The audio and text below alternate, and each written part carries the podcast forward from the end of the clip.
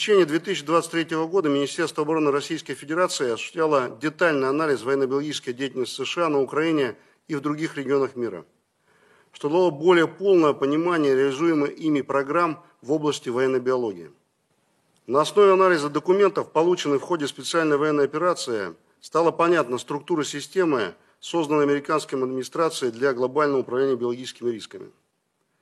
В ее состав входят государственные органы и частные подрядные компании, включая предприятия так называемой Pharma. Через органы исполнительной власти США формируется законодательная база для финансирования военно-биологических исследований напрямую из средств федерального бюджета. Под госгарантией привлекаются средства неправительственных организаций, подконтрольных руководству Демпартии, включая инвестиционные фонды Клинтонов, Рокфеллеров, Сороса, Байдена –